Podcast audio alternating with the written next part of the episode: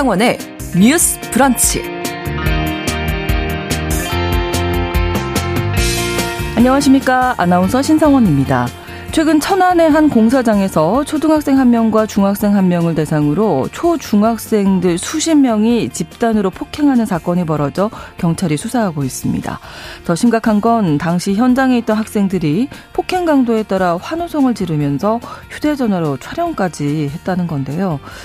최근 경찰청의 학교 폭력 검거 현황 자료에 따르면 나이가 점점 어려져서 지난해 전체 학교 폭력 검거자 중 10명 중 1명꼴로 초등학생이 차지하고 있었습니다. 또 중학생의 비율도 늘고 있다고 합니다.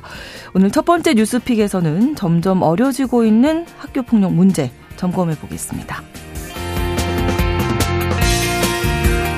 지난달 경남 진주에서는 평소 질환을 앓던 남편이 자신이 죽으면 아내에게 재산이 상속되는 것에 불만을 품고 베트남 출신의 부인을 폭행하는 일이 발생했고요. 그 후 이 베트남 여성은 뇌사 상태에 빠졌다가 지난달 말에 끝내 사망했습니다. 뇌사 당시 시민단체들은 이주 여성에 대한 보호장치가 필요하다면서 기자회견을 열기도 했는데요. 오늘 서예진의 범죄연구소에서는 이주 여성의 사망 사건을 통해서 지금도 벌어지고 있는 이주 여성들을 향한 폭력을 살펴보도록 하겠습니다. 11월 7일 화요일 신성원의 뉴스 브런치 문을 열겠습니다.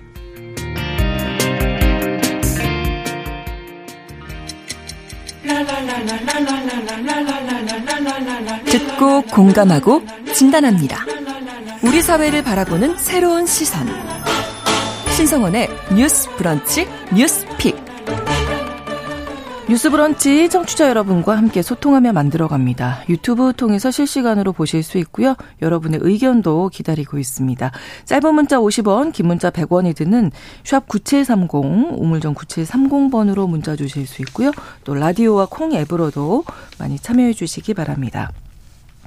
화요일의 뉴스픽 시작합니다. 조성실 시사평론가 그리고 화요일에는 항상 한겨레 신문 박다혜 기자 함께 하셨는데요. 오늘 출장 중이어서 조우런 변호사 어제 이어서 만나도록 하겠습니다. 두 분 어서 오세요. 네, 안녕하세요. 네, 반갑습니다. 갑자기 날씨가 많이 추워졌습니다. 네. 네. 겨울이 갑자기 왔어요. 그렇습니다. 네. 자, 오늘 첫 번째 뉴스픽에서는 점점 어려지고 있는 학교 폭력 가해자들에 대한 이야기 나눠보려고 하는데 일단 좀 많이 충격적이어서 전체적인 이 사건 개요부터 좀 조성실 시사평론가께서 네. 설명을 해주실까요? 천안에서 네. 일어났죠. 네, 이 사건은 지난달 21일 발생했습니다. 그러니까 지금 사건이 일어난 지 한 3주 정도가 음. 가까이 된 시간인데요. 네. 충남 천안의 한 공사장에서 중1 학생 한 명과 초등학교 5학년 이렇게 두 명에 대한 집단 폭행이 일어났고 네. 그 심각성으로 인해서 중앙 뉴스에 또 보도가 되면서 계속해서 후폭풍이 일고 있는 상황인데요. 여기에는 직접 가해를 한 학생들 10여 명뿐만 아니라 네. 이 집단 폭행을 관망하고 또 부추겼던 학생들 3, 40명도 같이 동석했던 것으로 알려져서 굉장히 파문을 일고 있습니다. 음. 여기에 왜 그러면 집단 구타가 시작됐는가에 대해서 가해자 측에서는 이 피해자인 중학교 1학년 학생이 이른바 뒷담화라고 하죠. 네. 자기에 대한 뒷이야기를 했다고 음. 생각해서 이 친구를 불러냈고 심지어 거주지가 아산으로 알려져 있거든요. 피해 학생이. 네. 그런데 여러 연유를 만들어서 여기 천안까지 나오도록 유도를 한 겁니다. 음. 그래서 이 학생과 초등학교 5학년 두 명의 학생이 이곳으로 나오게 됐고 그리고 사람들이 인적이 드문 곳에서 이제 굉장한 수준의 집단 폭행을 시작하면서 이것과 관련된 예고글을 또 SNS에 올려서 아. 이 사건을 알게 된 수십 명의 학생들이 보러 왔다는 거예요. 그런데 이게 또 심각한 문제가 됐던 것은 이와 관련한 경찰의 초동 대응에 있습니다. 네. 시민 신고가 당초에는 2회로 알려져 있었지만 네. 중앙 신문 등의 이제 보도에 따르면 5회 가까이 이루어졌는데 친구들과 부딪혀서 넘어졌다. 라고 증언하는 당시 가해자 집단에 둘러싸여 있는 피해자의 증언을 듣고 경찰이 출동을 했다가 돌아간 것으로 알려져 있어요. 아, 네. 그런데 여기에 분리 조치가 어떻게 이루어졌느냐 하면 지나가던 고등학생이 네. 이와 관련해서 이제 폭행 상태 상황을 보고 심각성을 이제 인지한 후에 이들을 분리시킨 후 경찰에게 신고를 한 겁니다. 음. 그래서 사실상 경찰이 분리 조치를 시켜준 것이 아니라 네. 지나가던 고등학생이 이와 관련해서 사건을 무마를 시켰다. 그래서 그래서 처음에는 한 네다섯 명 정도가 가해 학생으로 이제 음. 지목이 되었었는데 네. 이것이 지방 언론 지, 지역 신문에 실렸다가 최종적으로는 지금 굉장히 전국적인 뉴스가 됐거든요. 네. 그래서 이후에 이와 관련해서 입건 처리가 된 학생들은 지금 10여 명 정도로 알려져 있고요. 네. 이중 두 명을 제외하고는 촉법 소년에 해당하기 때문에 향후 음. 어떤 조치를 받게 될지 좀 주목을 받고 있는 상황이고 네. 결과적으로 여기에 대해서 폭행을 부추기거나 관망했던 학생들도 한 2, 30여 명이 넘거든요. 아, 이들에 대해서도 경찰이 이제 불러서 어, 수사를 진행하고 있는 상황인 것으로 알려져 있습니다. 집단 폭행이 있는 것도 충격적인데 여기에 이 폭행을 구경하러 왔다는 거잖아요. 네, 그렇죠. 그래서 소문을 듣고 한 3, 40명의 학생들이 네. 몰려왔는데 이게 한 학교의 학생들이 아니라는 거예요. 천안 아. 지역과 아산 지역에 있는 10여 개 교회 학생들이 한 3, 40명에 달하게 이곳에 방문을 정말 끔찍한 일이죠. 아. 방문을 한 것이고요. 그리고 이와 관련해서 휴대폰으로 당시 촬영을 해서 그것을 2차 가해에 해당하는 조롱하는 음. 글을 SNS에 올리기도 했고요. 네. 그리고 이게 전국 뉴스로 알려지면서 뭐 여기에 대해서 좀 자숙하는 모습을 보이는 듯 했다가 또 며칠 전에는 이와 관련해서 억울함을 호소하면서 음. 또 라이브 방송을 하고 아. 중앙 언론에 이 사건을 가지고 이제 뉴스를 했던 언론인들을 조롱하는 모습들을 또 보이기도 해서 이와 관련해서 굉장히 공분을 음. 자아내고 있는 상황입니다. 자, 일단은 이렇게 집단 구타 촬영하고 이러면 법 적으로 어떤 처벌을 받게 되나요? 일단 한 명이 아니라 두 명 이상이 공동으로 폭행을 하는 경우에는 특수 폭행에 음. 해당을 해서 네. 단순 폭행보다 두 배가 넘는 형량이 법에 규정이 되어 있습니다. 네. 5년 이하의 징역, 1천만 원 이하의 벌금인데요. 네. 어, 여기서 계속 말씀하신 것이 촉법 소년이잖아요. 그렇죠. 촉법 네. 소년이라고 하면 일반 형법이 적용되는 것이 아니라 이제 소년법이 음. 적용이 돼서 형사 처벌보다는 낮은 수준의 보호 처분을 받게 되는 거죠. 네. 그래도 일단 법적으로는 특수 폭행이고 여기에 실질적으로 때리진 않았지만 음. 관망, 네, 구경, 네. 환호 했던 그 나머지 3, 40명의 또 아이들이 있었다고 네. 했잖아요. 그런데 이렇게 폭행에 실제로 내가 가담하진 않았더라도 음. 그 장소에 있었고 그것을 동조했고 환호했고라고 네. 한다면 그 특수 폭행의 공범이라고 볼 수가 음. 있습니다. 그렇기 때문에 이것도 그냥 넘어갈 수는 없는 그런 범죄라는 사실을 그 그렇죠. 그 아이들이 좀 알았으면 하고요. 네. 또 하나는 그 구경만 한 게 아니라 심지어 그 장면을 촬영을 하고 이걸 또 SNS에 올려서 음. 거기에 약간 조롱하는 듯한 네. 댓글을 달고 이런 부분도 모욕죄에도 해당을 음, 하고 정보통신망법상 음. 위반 행위거든요. 네. 이런 것들이 다 불법 행위, 범법 행위라는 것을 좀 아이들이 좀 알았으면 좋겠습니다. 네, 이 초폭 소년이 만 14세 미만일 경우에 얘기하는 거죠. 지금 네, 초등학생, 네, 중1 초등학교 5학년 이러니까. 그러니까 소년법에는 이제 19세 미만의 자는 우리가 흔히 말하는 미성년자들은 예. 이제 형사적인 책임을 질 수 있는 단계를 세 단계로 나눠 놓고 있는데요. 네. 이제 10살을 10살이 이제 하나 기준이 되어서 네. 10살 밑, 그러니까 초등학교 저학년 같은 경우에는 형사 미성년자라고 해서 사실 그들은 어떤 범죄를 저질러도 네. 사실상 형사적으로 책임을 물을 수는 음. 없습니다. 다만 이제 민사적으로는 그 아이가 원래 책임져야 될 민사적인 부분을 부모가 있으면 음. 부모가 제대로 관리 감독을 못했기 때문에 부모에게 민사적인 책임을 물을 수가 있고요. 네. 10살에서 14살 은 이제 형사 미성년자이긴 하지만 촉법 소년이라고 불리면서 네.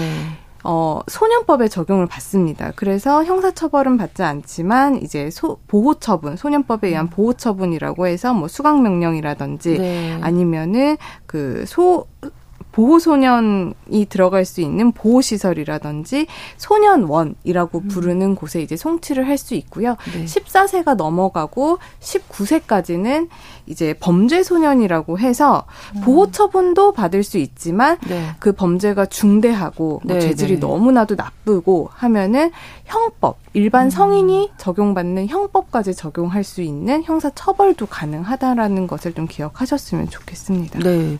자, 여기에 최근에 이 초등학교 학교 폭력이 더 크게 또 이슈가 된 사건이 있었습니다. 김승희 전 대통령실 의전 비서관 자녀의 학교 폭력 문제인데 여기도 이제 초등학교 3학년이었거든요.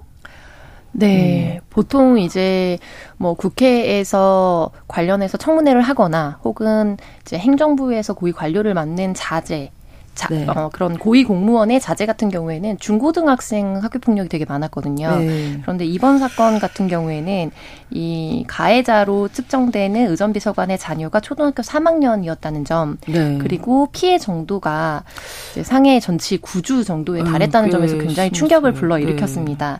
그래서 이것과 관련해서 이제 지금 최종적인 처분에 대해 피해자 측에서 강하게 반발하면서 민사소송을 또 제기한 상황이거든요. 네. 근데 가장 핵심적인 요소 요, 요지는 민사소송을 통해서 어떤 거기에 대한 비용을 받아내겠다에 있지 않고 네. 최종적으로 분리 조치가 가장 우선적으로 음. 이루어져야 되는데 지금 분리 조치가 이루어지지 않았기 때문에 민사소송을 진행하면서 이와 관련해서 분, 분리 조치를 실질적으로 이끌어내겠다는 것을 이제 변호인 측에서 공식적으로 발표를 한 상황이에요. 네. 보통 이렇게 사건이 생기게 되면 여러 가지 또 지침이나 관련 규정이 바뀌면서 관할 교육청에서 좀 심의를 하도록 하고 있거든요. 네. 그래서 학교폭력 대체 심의위원회에서 지난달 5일에 출석 정지 10일 그리고 음. 학급 교체 처분을 내렸습니다. 네. 근데 이제 점수를 기준으로 해서 16점이 돼야 강제 전학을 받을 수 있는데 네. 15점 처분을 받았고요.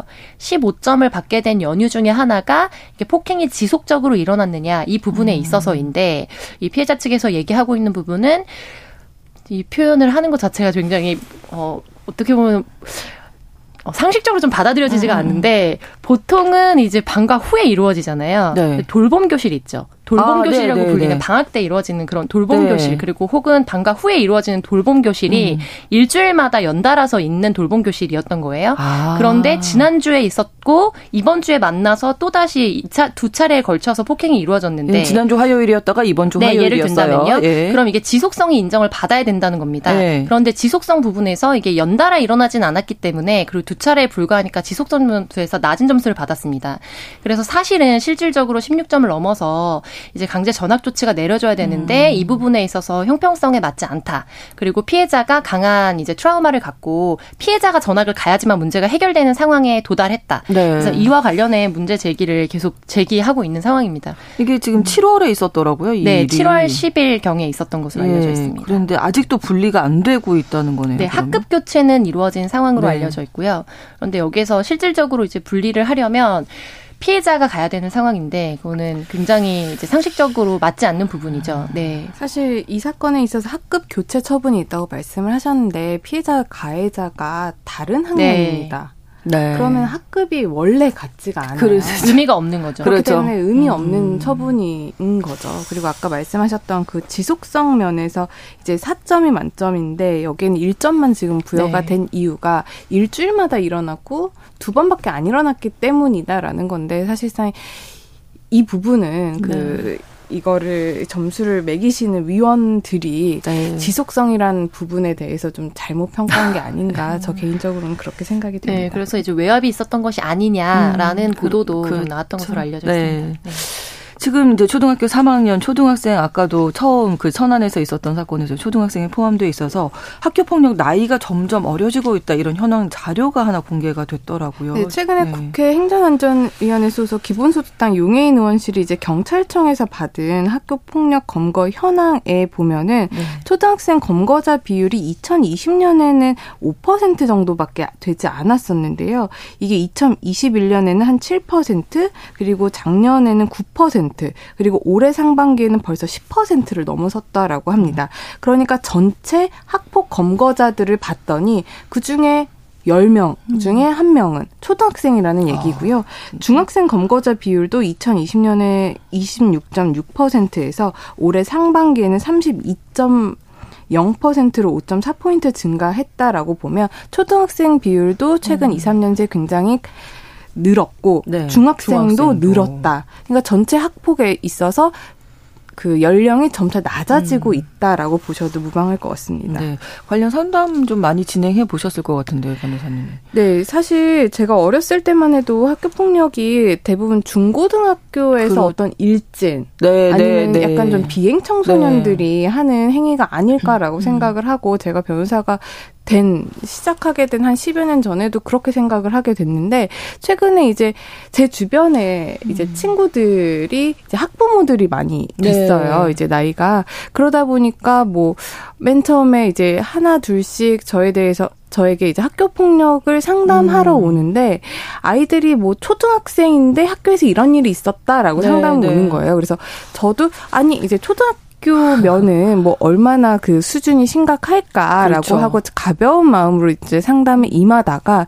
상담 내용을 들어보면 뭐 전치 사주 아니면은 뭐 어디가 골절 뭐 네. 이런 사건이 있으니까 어. 초등학생인데 이게 성인의 피해 수준과 별반 다르지 않은 거죠. 음. 그렇기 때문에 저 개인적으로도 초등학생들의 어떤 학교 폭력이나 아니면 학 초등학생들의 범죄 행위의 수준이 상당히 올라왔구나라는 음. 것을 실무에서 굉장히 많이 체감을 하고 있습니다. 네.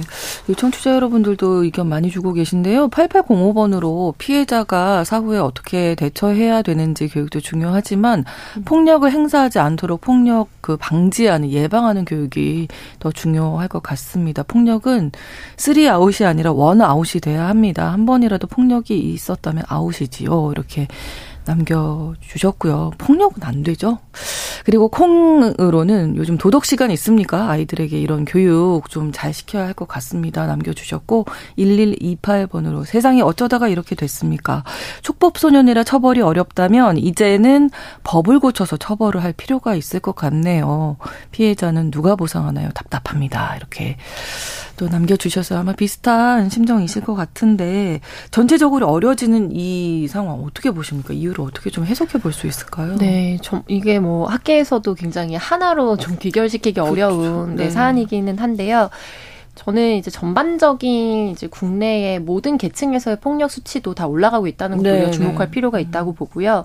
이른바 묻지마 범죄라고 불렸던 근데 이제 공식적으로는 이제 이상 동기 범죄라고 부르기로 한 이 폭력 사건들이 뭐 각지 각곳에서 다 일어나고 있잖아요. 근데 그 중에서도 특별히 어떻게 보면 거기에서 예외로 이, 어, 우리가 취급해왔던 그리고 인식해왔던 초등학생들 그리고 네. 그보다 어린 아이들의 폭력 사건이 왜 이렇게 많이 일어나는가 이 부분을 좀 주목해서 봤을 때는 아무래도 이제 어린이들이 어, 스마트폰이나 OTT에 접속할 수 있는 그런 환경 자체가 너무 이제 연령대가 음. 낮아지고 있다는 점. 근데 이것이 단순히 모방 범죄적인 측면만을 갖는 것이 아니라 네. 이제 전두엽이라고 하죠. 여러 네, 가지 네. 어떤 것을 참고 인내하고 폭력을 그, 그리고 화를 이제 자기가 조절하고 네. 이런 그렇죠. 감정을 조절하는 것들이 네 그렇죠. 능력들이. 영유아에서부터 소아 청소년 단계에서 뇌의 음. 전인적인 발달이 이루어지는 건데 이 부분과 관련해서는 사실 뭐 교육학계라든지 소아 정신학계라든지 다방면에서 이제 너무 어린 나이부터 스마트폰이 개인기기화 되면서 음. 많은 시간 노출하고 있는 거 이것들이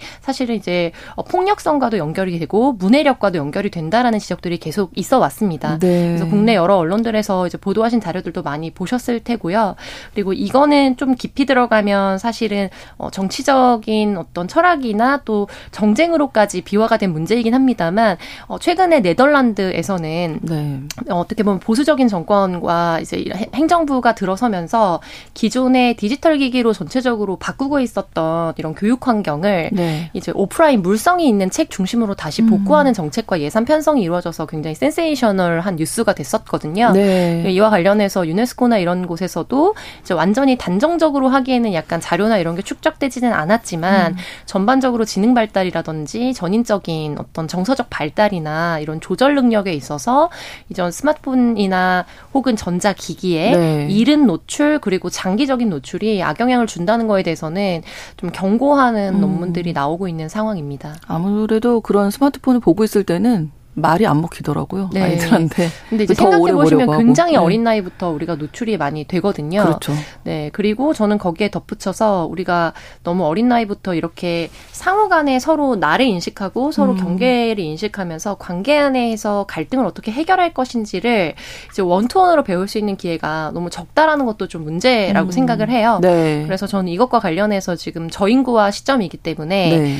특히 영유아 보육기관에서 이제 아동 대 음. 교사 비율을 훨씬 더 낮춰야 된다라는 주장을 계속해서 해왔는데 예를 들면 이제 공동육아 같은 것으로 알려져 있는 데가 음. 최근 들어서 또 인기가 있고 많은 관심을 받았었어요.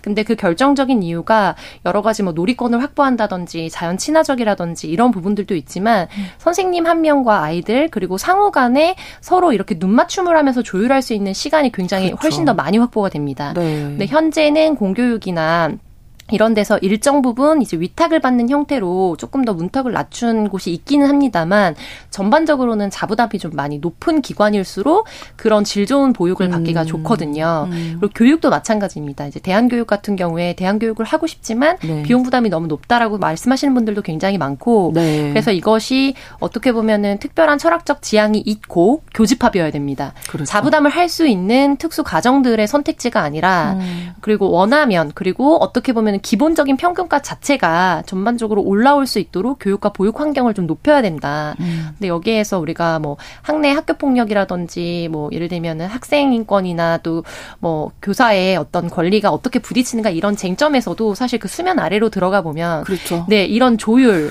우리가 기존의 관계 안에서 음. 조율했던 부분에 대해서 얼마나 우리가 지금 예전과 다른 환경에 놓여 있는가가 음. 좀 핵심적인 쟁점으로 좀 모아지거든요. 네. 이런 부분에 대한 좀 대안도 저는 연결이 돼야 된다라고 생각하고 있습니다. 그 스마트폰 얘기가 나와서 그런데 그 스마트폰으로 이루어지는 괴롭힘 같은 것도 요즘에 너무나 많이 늘었잖아요. 뭐 사이버 불링이라고 해서 네. 어떤 한 학생을 이제 여러 명이 있는 단체방에 음. 초대를 해서 아, 네. 그 학생이 분명히 있는 거를 알고 알면서. 있음에도 불구하고 그 한 아이에 대한 비방글을 여러 명이서 이제 올리고 음. 그 안에서 서로 흉보고 그 아이에 대해서 그 놀리고 그럼 사실 다수가 있는 자기를 비난하고 있는 그 방에서 그 한 명의 피해자 학생이 목소리를 내는 건 쉽지 않습니다. 네. 그리고 거기에서 더 위축되고 네. 어떻게 보면은 그런 사실을 빠져 나올 수는 있죠. 네. 나오면은 또, 또 초대하는 네, 거죠. 네. 그렇기 때문에 이게 끝이 네. 없는 거고 그런 부분 을 부모님께 말씀드리는 것도 이 아이가 뭔가 굉장히 이제 수치스러움, 음. 창피함으로 느끼기 때문에 어, 주변 어른들이나 학교나 이런 데 음. 알리는 것 또한 굉장히 주저하게 됩니다. 쉽죠. 그리고 학교 폭력을 신고한다라고 해도 이번에 아까 기자님께서 처음에 소개해 주신 전치 구주 의 피해 사례에서도 우리가 보다시피 강제 전학 조치가 내려지는 경우는 굉장히 음, 드문 일이잖아요. 그렇죠. 그러면 이제 피해자 입장에선 아 내가 이거를 신고를 해도 네. 저 아이가 전학을 가는 게 아니라 음. 저 아이는 어차피 이 학교 내에서 나와 몇 년을 또 같이 네, 보게 되고 네. 그럼 내가 이렇게 신고를 했을 때 오히려 나중에 아무도 모르게 또 보복을 당하는 거 음. 아닐까라는 음. 그런 두려움에 사로잡힐 네. 수도 있습니다. 무기력해질 수 있겠네요. 그렇기 때문에 네. 이런 부분에 대해서 사회적인 인식 개선이 굉장히 중요하다라고 생각을 하고요. 아까 공교육 문제라든지 보육 문제 짚어주셨는데 저는 가정에서의 아이를 다루는 문제도 좀 우리가 음. 개선이 될 필요가 있다라고 생각을 합니다. 네. 이제 학교 폭력 상담을 하다 보면 가해자들 부모님이 오시는 경우들도 종종 있으신데 이 부모님들이 하시는 대부분의 말씀 중에 공통적인 부분이 우리 아이는 원래는 착해요. 라는 거예요. 사실 저 개인적으로도 네. 아이들은 기본적으로 뭐다 음. 예쁘고 다 귀엽고 이럴 수 있죠. 그런데 그 아이가 한 행동을 우리가 주목해 봐야 된다는 거죠. 그렇죠. 내 앞에서는 착할 수 있는 귀여운 아이일 수 있지만 다른 아이의 앞에서는 굉장히 무서운 사람이 음. 될 수도 있는 게 우리 아이라는 것을 좀 인식을 하셨으면 좋겠고 네. 내 아이가 남에게 피해를 주는 행동을 했으면 그 부분에 대해서는 따끔하게 혼낼 수 있는 부모님들이 네. 되셔야 네. 된다라고 생각을 하고요. 네. 또그 부분에 대해서도 이거를 아 내가 학교에 보내서 이런 일이 일어났으니까 이거 모두 다 학교 책임이야라고 생각을 하시는 부모님들도 계시거든요. 음, 음. 그런데 사실 우리가 몇 차례 이 방송에서도 말씀을 드렸지만 지금 공교육에서 교사 교사들의 권리라는 게 네. 교사들이 함부로 너 이 친구한테 잘못했으니까 이 친구한테 사과해 이 음. 말도 함부로 할 수는 없거든요. 왜냐하면은 이렇게 강제 아. 사과를 하는 게 아이들의 인권에 또 무리가 간다라고 아. 하는 그런 부분이 있을 아, 수가 있기 때문에 네네. 네. 학교 선생님들이 굉장히 위축되실 수밖에 없습니다. 근데 아이들끼리 해결할 수는 없는 거잖아요, 사실. 그렇기 때문에 부모님이 이런 문제에 대해서는 음. 정말 객관적인 시선으로 자녀를 좀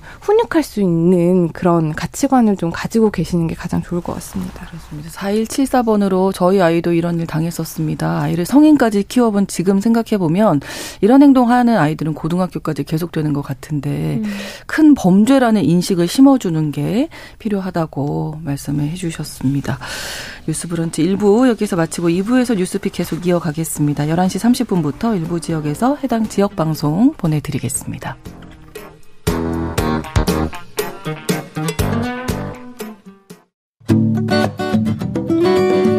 여러분은 지금 KBS 1라디오 신성원의 뉴스 브런치를 함께하고 계십니다.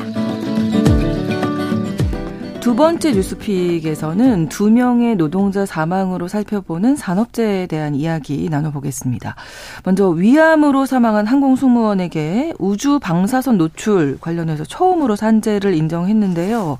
조금 방사선 노출하니까 좀 낯서실 수도 있을 것 같아서 일단 어떤 내용인지 예, 조성씨 평론가께서 좀 정리해 주실까요? 네, 단, 당초 이제 항공승무원에게 백혈병이 산업재해로 인정된 네. 사례는 있었거든요. 그런데 우주 방사선 노출로 인한 암 질환이 음. 산업재해 결과다라고 인정을 받은 케이스는 없었습니다. 네. 그런데 이번에 어, 이미 근데 사망을 하신 승무원이세요. 음. 2021년도까지 1995년도부터 약 26년 동안 객실 아. 승무원으로 일하셨던 송아무개로 알려지신 대한항공 승무원 분에 대해서 네. 이제 위암이 업무상 재해였다라는 인정을 근로복지공단에서 하게 되면서 굉장히 주목을 받았습니다.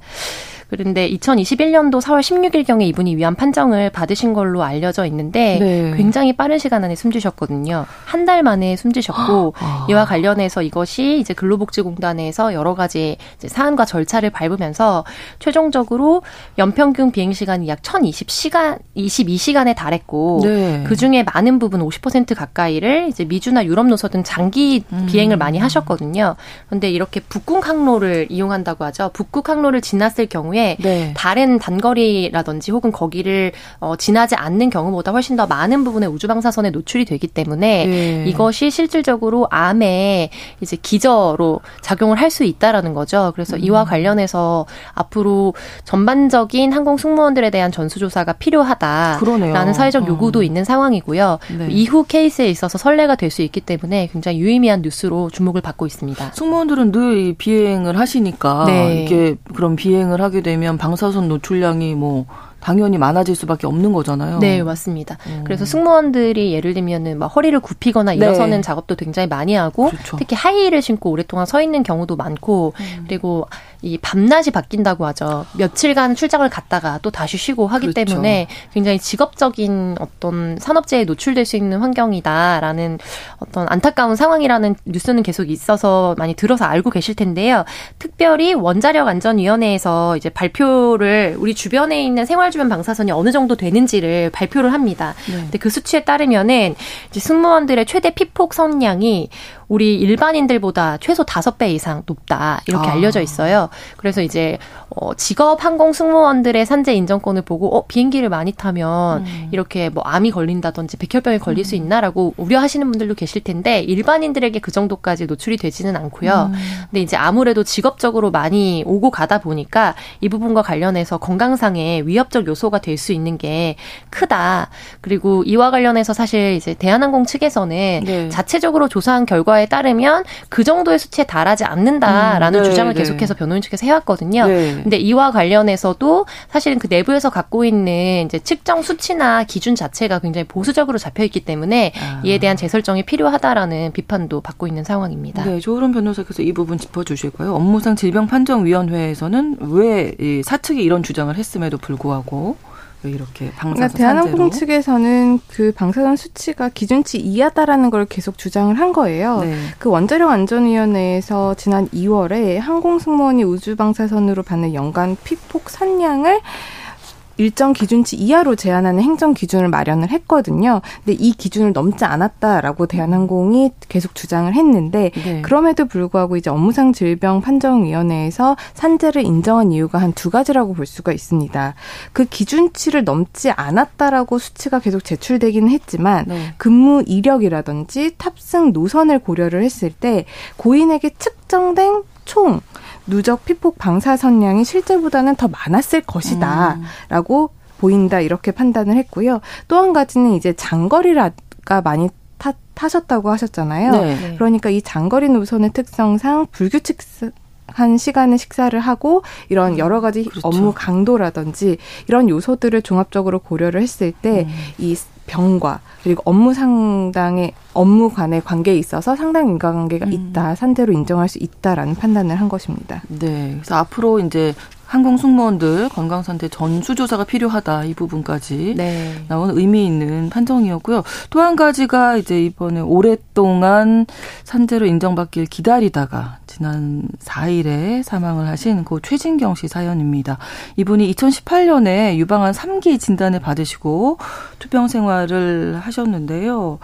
음, 고인과 관련 단체들이 왜 산재로 본 건지 먼저 좀 정리해 주실까요? 네, 이분은 네. 삼성 디스플레이 기획연구소 연구원으로 근무를 하셨었고요. 네. 약 16년 8개월간 그러니까 거의 17년 가까이 연구원으로 근무를 하셨습니다. 근데 이제 LCD에 들어가는 핵심 소재인 감광제 개발 업무 과정에서 아무래도 연구원이다 보니까 각종 화학 물질에 이제 무방비로 노출이 되었고 네. 이로 인해서 이제 암이 유방암이 발병이 된 것이다. 상당 인과관계를 인정해 달라라는 주장을 하면서 산재 신청을 하셨던 건데요. 네. 좀 최근 국정감사에서도 이 최진경 씨의 사례가 굉장히 주목을 받았습니다. 그 이유는 뭐냐면 역학조사를 하는데 4년 가까이 걸렸다는 거예요. 아. 투병 생활 내내 역학조사를 이제 했던 거고요. 그래서 최종적으로 관련된 기자회견에 직접 참석해서 발언을 해주기로 하셨었는데 음. 급격히 건강이 악화되면서 병원으로 이송이 되시고 음. 대신 이제 편지를 보내셨거든요. 네. 그거를 이제 국회 황노희 소속의 우원식 의원이 대신 대리 낭독을 했었습니다. 좀 소개를 해드리면 네. 무엇을 조사하느라 4년이 필요한 것인가 인력 부족을 떠나 직무 유기 같다. 제가 사용한 수많은 화학물질과 모든 방사선 설비에 대해 조사도 못하고 4년을 끌더니 납득할 근거도 없이 불승인이 됐다. 이렇게 말씀하시면서 이와 관련해서 국가적인 음. 책임을 요구하는 이제 요청과 관련된 법안 발의 가좀 네. 이어졌습니다. 그래서 최종적으로 어떤 기한을 정해놓고 이 기한을 넘어서 관련된 역학조사가 이루어졌을 때는 선 인정을 한 후, 그다음에 후, 음. 후에 다시 또 입증을 해나가는 방식으로 시스템 네. 자체를 바꿔달라는 것과 그리고 또 업무상 보안, 비밀 이런 것들 때문에 어떤 물질 때문에 내 병이 유발이 됐는지를 음. 개인이 증명하기란 거의 불가능에 가깝거든요. 그렇죠.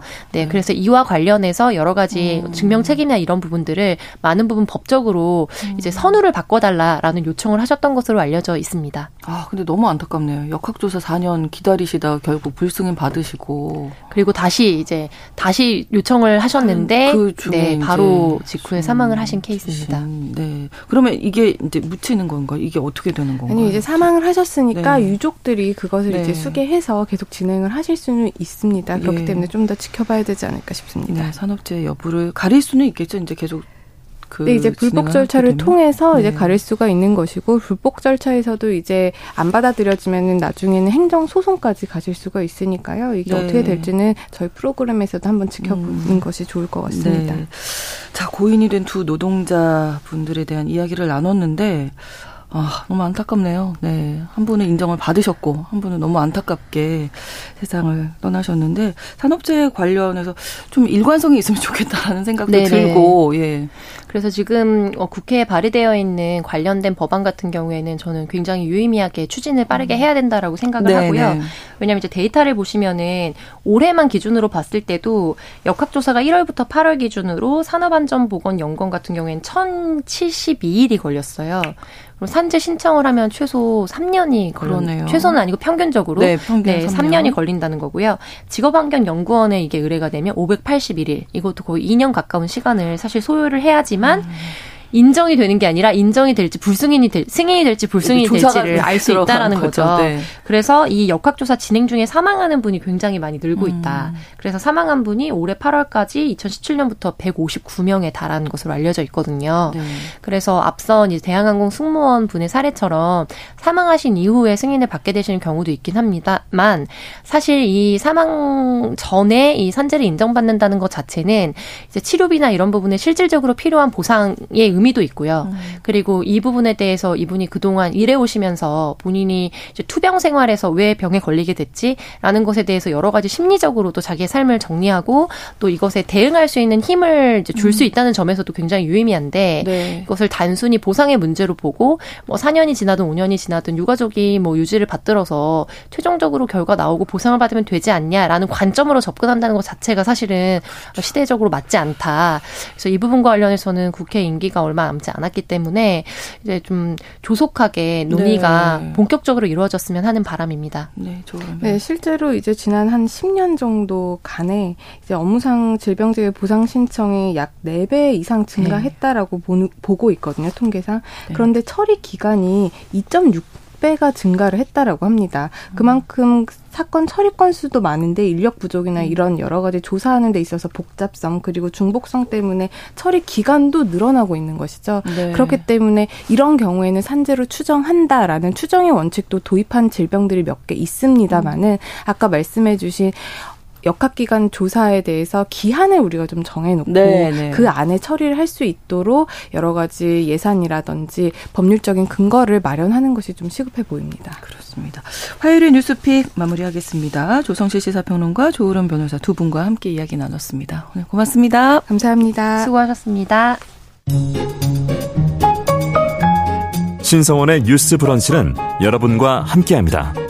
짧은 문자 50원, 긴 문자 100원이들은 9730. 무료인 콩앱과 일라디오 유튜브를 통해 참여해주세요.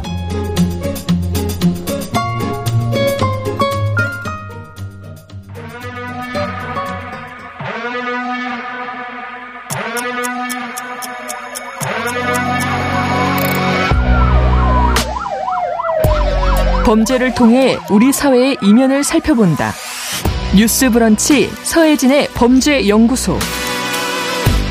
우리 사회에서 벌어지는 범죄를 통해 세상의 이면을 살펴보고 더 나은 사회로 가기 위해 연구합니다. 서혜진의 범죄연구소 서혜진 변호사와 함께하겠습니다. 어서 오세요. 네, 안녕하세요. 자, 오늘은 어떤 이야기 해볼까요? 오늘은 이주 여성들의 어떤 사망 사건에 대해서 네. 좀 알아보려고 합니다. 음. 어, 지난달에도 사건이 또 있었어요. 한국인 남편에게 구타당해서 어, 뇌사 상태에 빠져 있던 그 베트남 이주 여성이 결국 사망한 사건이 있었는데요. 이게 이런 식의 사건이 사실 정말 오랜 기간 정말 음. 반복되고 있어요. 보면 이런 사건 발생했을 때 또 이 뭐 이주 여성들을 지원해주는 단체나 뭐 아니면은 이 피해자들이 연대해서 네. 뭐 어떤 목소리를 내긴 하는데 그 목소리가 결국에 제대로 전달되지 않고 또 다른 사건이 발생하고 또 같은 얘기만 계속 반복하는 음. 이런 상황이 좀 안타깝습니다. 안타깝다는 네. 말로도 참 상황을 설명하기 그렇죠. 어려운 것 같아요. 네. 자, 근데 이 사건 속으로 좀 더 들어가 보면 이 폭행이 언제 왜 벌어진 건가요? 어, 지난달 3일에 있었던 사건인데요. 네. 이 남편이 50대이고요. 어, 그 부인을 아무튼 베트남에서 이제 이주해 왔던 여성 음. 부인을 이제 폭행을 한 겁니다. 네. 근데 폭행을 하고 이제 의식이 없어서 이 남편이 경찰에 신고를 했어요. 네. 근데 그 당시에는 이제 뇌사 상태여서 살인 미수 혐의로 구속이 음. 됐었거든요. 근데 왜 그럼 이렇게 구타를 했는가라고 물어봤더니 어 뭐 자기도 평소에 좀 질환이 있어서 극단적 선택을 고민을 했었다. 그런데 어 내가 만약에 뭐 죽게 되면은 부인이 자기 재산을 상속받게 되는 그 상황이 못마땅해서 함께 죽으려고 했다. 그래서 때렸다. 이렇게 말도 안 되는 얘기를 했거든요. 너무 말이 안 돼서. 근데 이게 상속받는 게 싫으면 사실은 결혼을 하면 안 되는 그렇죠. 사람인 거죠. 네. 네, 너무나 결혼하고 혼인 신고를 하고 법률적으로 뭔가 이제 그들의 관계를 보호해 주는 그런 상태가 된다면 상속이라는 것도 이제 당연히 이어지는 건 모를 수가 없거든요. 근데 이런 게 싫었다. 그래서 같이 뭐 그러니까 결국에는 나만 죽고 어 내가 죽 내가 죽은 후에 나의 재산을 부인이 뭐 쓰고 상속받고 이런 게 싫었다는 얘기이면 사실은 정말 부인으로서의 최소한의 뭐 대우랄까요? 자신의 네. 소유물 정도로만 인식해 오지 않았나 그런 이 남편의 부인에 대한 인식을 사실 그대로 네, 드러내주는 네, 네. 진술이 아닐까 생각이 듭니다. 이 남편 뭐 당연히 처벌 받겠죠. 예, 어, 살인 미수로 현, 조사를 받다가 네. 결국에는 이제 사망했기 때문에 살인죄로 변경이 됐고요. 네. 어, 첫 공판이 이제 다음 주에 어, 진주 지원에서 열릴 예정이라고 합니다. 뭐 이거는 고의성 같은 것들을 좀 부정하기 어렵겠죠. 그렇죠. 예. 네. 자, 사망하시기 전에 이제 그 여성 단체들이 기자회견을 열었는데요. 이 내용도 좀. 네, 이 피해자가 네. 뇌사 상태에 있을 때 사망하기 전에 이제 경남 이주 여성 단체가 그 기자회견을 열었습니다. 뭐 네. 최근에도 여성 폭력 방지 관련한 그 정부의 예산이 대폭 감축돼서 이런 네. 문제가 있었는데 이런 여성 폭력 방지와 피해자 지원 위한 대책뿐만 아니라 그 우리 이주 여성들의 인권 보호와 이들의 어떤 안전망 구축을 위한 좀 제대로 된 대책을 강구해 달라 이런 목소리를 높였었는데요. 네. 또 이게 그 가족을 살해하고 자신을 자신도 자살하는 그런 현상이 계속 일어난다. 특히 이주 여성이 있는 가족에서. 네. 근데 이렇다면은 이건 정말 이주 여성을 그저 그냥 인간으로 바라보 고 평등한 어떤 부부로 바라본다기보다는 어떤 자신의 소유물로 인식하는 그런 살인 사건 아니냐. 이 상황에서 이주 여성들이 얼마나 억울하고 원통하겠느냐라는 음. 어, 얘기를 했습니다. 그래서 정부와 지자체 모두가 좀 이주 여성도 우리 사회 구성원의 일원으로서 같이 함께 좀 공존할 수 있는 그런 방안 방안을 이제는 좀 제대로 제시를 음. 해달라 이렇게 어, 촉구를 했습니다. 네, 이런 비슷한 사례가 좀 계속 있어서 좀 더 살펴보 겠습니다. 네, 그 네. 이주 여성들이 이제 본격적으로 한국에 와서 음. 그 한국 남성 특히 처음에는 뭐 농촌 총각 정말 네, 정부의 네. 정책 자체가 농촌 총각이었거든요. 네. 농촌 총각 결혼시키는 그런 정책들을 지자체별로 만들고 거기에 정말 예산을 편성하고 실제로 그런 사업을 추진을 했었던 적이 있었어요. 네. 지금은 사실상 거의 모든 지자체가 이런 사업은 하지 않는 것 같은데요. 그러니까 2000년대부터 네. 뭐 많이 이제 급증하기 시작을 했는데 그다 2007년 경에 발생했던 음. 그 후인마이 사건이라고 있어요. 네. 이 피해 베트남 여성의 이름입니다. 피해 아. 여성의 이름인데 네. 이번에 그 경남 이주 여성 단체가 이런 기자회견을 할 때도 이 음. 사건을 얘기를 했습니다. 그래서 음. 이 피해자가 그 사건 이 이런 사건이 발생한 지가 15년이나 벌써 지났는데 네. 여전히 이런 똑같은 사건이 발생되는가 이주 여성들이 과연 안전한가에 대한 음. 문제 제기를 다시 한번 했거든요. 이 사건이 어떤 사건인가라고 들여다보면 어떻게 보면 한국 사회에서 그 이주 여성의 가정 폭력의 실태 와 실상 그리고 결혼 생활의 실상을 좀 제대로 처음 알려 알려지 아, 제대로 처음으로 이제 알려지게 된 그런 사건으로 평가를 받고 있는데요. 네. 어, 이 피해자의 여, 이름이 아, 피해자의 나이가 19살이었습니다. 아, 19살의 나이였고 예. 어, 2006년 12월에서 이제 결혼 정보 업체의 소개로 그 47살의 장모 씨와 결혼식을 올린 뒤 다음 해부터 어, 한국에서 거주하게 됐었어요. 네. 뭐 19살과 47살 나이 차이도 참 음. 많이 나죠. 근데 뭐 나이 차이 많이 난다고 이게 다 뭐 비정상적인 결혼이라고 뭐 얘기하기는 어려워. 실제로 네. 정말 잘 사시는 분도 네. 많으니까요. 그런데 아무튼 이런 문화도 다르고 언어도 다른 상황에서 사실 의사소통이 제대로 되지 않았을 거라는 거는 누구나 예상할 수 있는 거고요. 그렇죠. 어, 실제로 이제 한국에 함께 왔더니 이 피해자 입장에서도 어 결혼 정보 정보 업체로부터 이 남편에 대한 소개가 좀 많이 달랐던 거예요. 아. 일단은 상황이 많이 달랐고 와 보니 예, 경제적 어려움이 너무 심각했고 아. 그 지하 방에서 되게 좀 폐쇄적인 상황에서 결혼 생활을 했었어야 되는 거예요. 음. 그리고 남편과는 너무나 대화가 되지 않고 네. 의사소통 자체가 되지 않아서 이런저런 고민 끝에 이 베트남 피해자 여성이 어, 한한 달 정도 되는 시점에 이제 나는 다시 나를 좀 잘 길러준 부모님이 음. 있는 베트남으로 돌아가고 싶다라는 네. 마음으로 짐을 싸요. 네. 그리고 사실 짐을 싸면서 음, 한국말로는 못하니까 베트남어로 이렇게 편지를 써놨던 것이 있거든요. 네. 근데 남편이 당연히 그 편지를 이해했을 리도 없고 그렇죠. 그 짐을 왜 싸냐 이런 걸 물어봤을 때 서로 의사소통이 됐을 리도 없잖아요. 그렇죠. 근데 남편은 이 상황을 좀 오해를 합니다. 어. 자기 도 아 이렇게 자기랑 한테 결혼한다고 한국에 와서 음. 도망가는구나. 아. 내가 사기 결혼을 당한 거네. 아. 라고 오해를 좀 합니다. 네. 그래서 이 남편이 그때부터 이 피해자를 이제 구타하기 시작을 해서 폭행을 해서 결국에 이 피해자는 갈비뼈가 18개나 부러져서 사망을 해요. 너무나 끔찍하게 살해를 당한 거죠. 이 어린 아. 피해자가. 음, 그래서 이 사건이 결국에는 이 남편은 징역 12년이 선고가 됐어요. 예. 어, 근데 뭐 지금 저도 최근에 다시 보니까 징역 12년이면은 이제는 음, 출소를 했겠네요. 네, 그랬죠. 네. 15년이 지났으니까. 이 사건이 참 현장에서 이 발견된 아까 제가 말씀드린 이 피해자의 편지. 가 네. 너무 슬퍼요. 근데 이게 음. 정말 어 어쨌든 남편을 존중하는 마음 그리고 나는 남편과 함께 잘 살아보고 싶은 마음에서 한국에 음. 왔는데 어 너무나 소통이 되지 않고 힘들었다. 그리고 네. 나도 어쨌든 베트남에서 어 가족들에게 사랑받고 자란 어 사람인데 건데 그렇죠. 다시 나는 거길로 돌아가서 다시 잘 살고 싶다라는 얘기가 들어 다 들어가 있거든요. 그래서 이게 참 현장에서 발견된 이 편지가 너무 좀 마음이 아팠고 이 베트남 여성들 또 이주 여성들의 현실을 잘 드러내주는 그런 이야기가 좀 담겨 있습니다. 그래서 이게 좀 의미가 있던 것이 이 사건에 대한 그 항소심 재판 진행 아, 재판하는 과정에서 판결문에 네. 이런 그 피해자의 편지도 인용이 되어 있고요. 아. 마지막에 그 항소를 이제 기각을 하면서 네. 재판부가 어 좀 길게 어떤 판결 법리적인 그 판단을 판단에 넘어서서 좀 이 우리 사회의 어떤 이런 이주 여성 네. 그리고 일종의 매매혼이잖아요. 이런 그렇죠. 국제 매매혼에 대한 문제점에 대해서도 좀 지적하는 음. 그런 그런 그 글을 써서 좀 화제가 됐었습니다. 네. 그래서 한번 어, 응용을 해보면요. 네, 네. 그 목표는 오직 단 하나 한 가지 여자와 결혼한다는 것일 뿐 그 이후에 뒷감당에 대해서 어떤 진지한 음. 고민이 전혀 없다. 그렇죠. 이건 우리 사회 음. 전체의 총체적인 미숙함과 어, 인성의 메마름을 보여주는 것이다. 이렇게 얘기를 했습니다. 그래서 음. 이런 사건이 계속 반복되는 이유 그리고 이런 비극이 발생한 근본 원인에 대해서 이 판결문에서도 지적을 하고 있다는 점이 음. 좀 시사하는 바가 많은 것 같습니다. 네, 뭐 어떻게 오해를 해서 뭐 구타를 했다 이렇게 얘기가 나오는데 저희가 앞서서도 학교 폭력에 대한 이야기 나눴었거든요. 네, 네.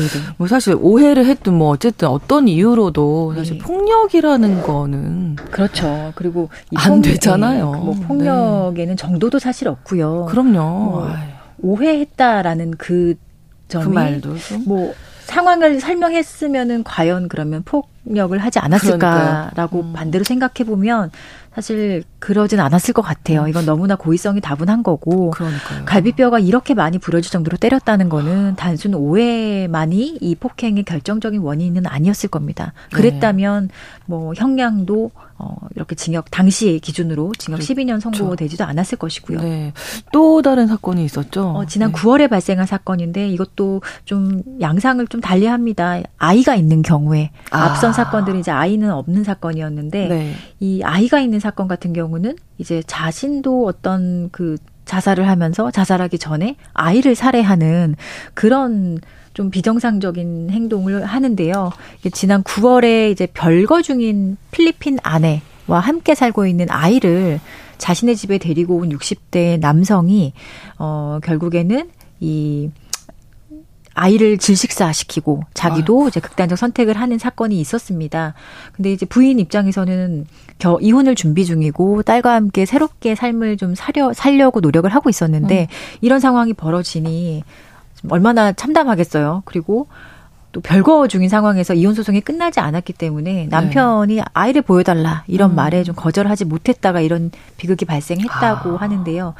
음. 이거 자체가 지금 모든 게 어쨌든 아이든 부인이든 자신의 어떤 소유물로 생각하는 네, 그런 네. 것이 가장 큰 이런 사건의 원인이 아닐까 싶습니다. 인식이 음. 좀 잘못된 거죠. 그러니까 아까 소유물로 생각했다고 말씀하셨는데 평등하지 않은 거죠. 네. 부부라는 관계지만. 네. 사실 부부라는 관계가 뭐 평등을 기반으로 해서 맺어지는 관계인데 모든 인간의 관계가 그렇듯이 평등하지는 음. 완벽하게 평등할 수는 없거든요. 그런데 어, 이 부부 관계에 있어서 특히나 이런 식으로 어, 뭐 결혼 정보 업체를 통해서 네. 돈을 주고 어, 아주 어린 외국인 여성을 이주 음. 여성을 어과 함께 결혼하는 이런 사건에 있어서는 특히나 이 상대 여성들을 어좀 동등한 관계라거나 음. 평등한 관계로 인식하지 못하는 경우가 많지 않나 생각이 좀 들어요. 네.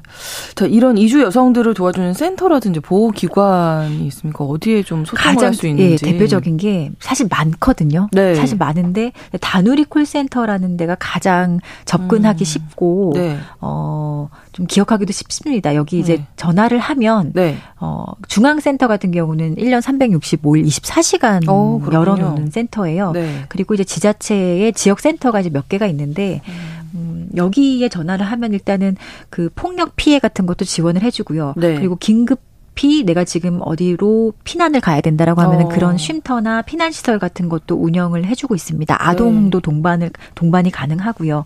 그리고 이제 뭐 변호사 상담이 필요하다고 한다면은 변호사 상담도 가능하고 음. 그리고 의료 뭐 법률 지원 그리고 뭐 경찰 검찰 이렇게 수사기관 가는 것도 힘들잖아요. 그렇죠. 그런 서비스 그러니까 이주 여성들을 위해서 뭐 통역이라든지 이런 뭐 동행 서비스 같은 이런 것들도 직접적으로 다 연계해주는 음. 그런 기능을 가지고 있어요. 그래서 여기 전화하면 네. 그 의사 의사소통의 어려움 같은 거는 크게 느끼지 않으셔도 됩니다. 어. 각종 나라의 그 통역 같은 것도 그렇군요. 가능하기 때문에 번호가 예 어, 전화하게 되면은 네. 쉽게 어 내가 말을 못한다 어느 나라 사람이다라고 아, 네. 하면은 네. 그 말이 가능한 사람으로 연결을 네. 해줍니다. 다누리 콜센터 1577 1366번, 네. 1577에 1366번, 이 주민 여성분들 좀 어려움이 있으실 때 언제라도 전화하시면 좋겠습니다.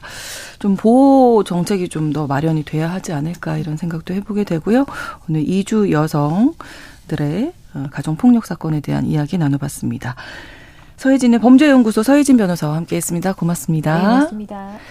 오늘 마지막 곡으로 성시경의 노래 희재 들려드리면서 뉴스 브런치 마치겠습니다. 저는 내일 오전 11시 5분에 다시 오겠습니다. 고맙습니다.